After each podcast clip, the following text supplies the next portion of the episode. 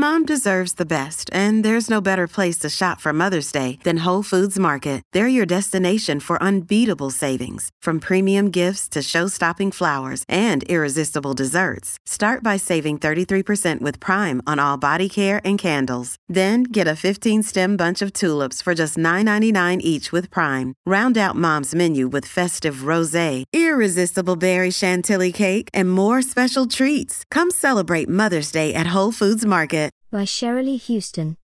My perception of disability is entirely different to yours. The non disabled world sees disability as something to fear, pity, pull encouraging faces at, and, most of all, to hope with all their might that it never happens to them. Because wouldn't that be awful? It's not actually. I'm quite happy being disabled, please don't take it away from me, I'm alright. It's part of my identity, it's who I am. Being disabled has taught me a lot, it's given me some rough deals, yes, but it's taught me so much patience, acceptance, true identity. It helps me see people's souls easier by the way they initially interact with me. I know if someone is going to dismiss me because my legs don't work well, then they're never really going to be a great friend when the chips are down anyway, so few, we fast track that situation. That's the main problem with people's perception of disability, the majority still see it as something that is a charity cause. Why are our needs not met like everyone else's in the usual infrastructure of society? Why are our young rolled out to provoke empathy, to get people to put their hand in their pocket? And what on earth is that teaching the young people in my community about their value? My life is smattered with not being able to get into the same places, events as other people, taxis turning off their light as they see me, doctors dismissing new symptoms as not really worth investigating, and people presuming that I'm incapable of many of even the most basic of things. None of that is my disability, it's other people's attitudes, and attitudes are the thing that disable me the most. How suddenly less is expected of you. The enjoyment people get from us doing the simplest of things.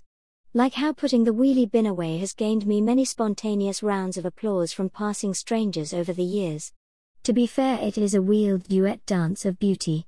People will marvel as I pass them carrying four drinks back from the bar the delight in pointing as I pass at a festival carrying all the camping gear. And sometimes I've been congratulated for just being there, anywhere. That's the thing we battle the most besides the lack of access, people's expectations. I get it. We've all inherited this way of looking at disability, as something to be pitied. It's still connected with charity and it's something we can get uncomfortable around, in case we say the wrong thing. The only way we can change this is together. We're just people, we're everyone, we're across all cultures. It's difficult because we all need to shake off the attitudes we've all inherited, the ones much of our media sadly quite often still portray. We're 20% of the population. That's one in five people, we're part of the norm. Let me give you some context for this prejudice. If I had my current access requirements but we were in the 1980s, I'd be locked in a care home, I would not have been able to enjoy the independent life and career I've had someone else would be deciding my bedtime. If we were in the 1990s and I was on a train, I'd most likely be in the guard's van, and if it was night, I'd be in the dark. I wasn't legally entitled to university education until the year 2000. Even today, our hard fought for rights are being eroded. We no longer have the care support we did. In recent years, people have been placed in incontinence pads even though they are not incontinent, having to choose how long to hold on before having to sit in their own bodily fluids, as this government cut care visits to 15 minutes sporadically throughout the day, and gone was full time care for most who need it.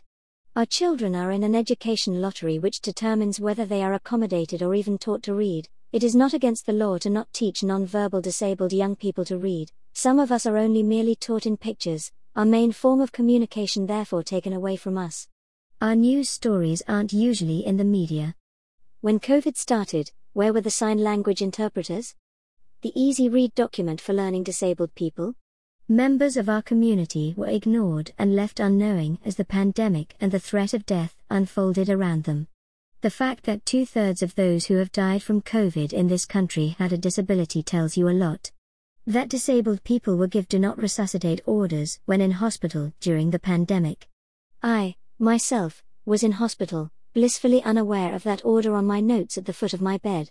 That abhorrent word just that we heard everywhere explaining away the risk of COVID, it's just the vulnerable and the elderly who are at higher risk of death from COVID. As though we didn't matter. The fact that millions of us considered higher risk from COVID are still locked in our homes because the common decency of wearing masks to protect others has been removed from our society. All that aside, we are beginning to be seen as part of society, we are beginning to be allowed a voice. I'm here writing this. What is exciting about the now is we're the most accepted we've ever been.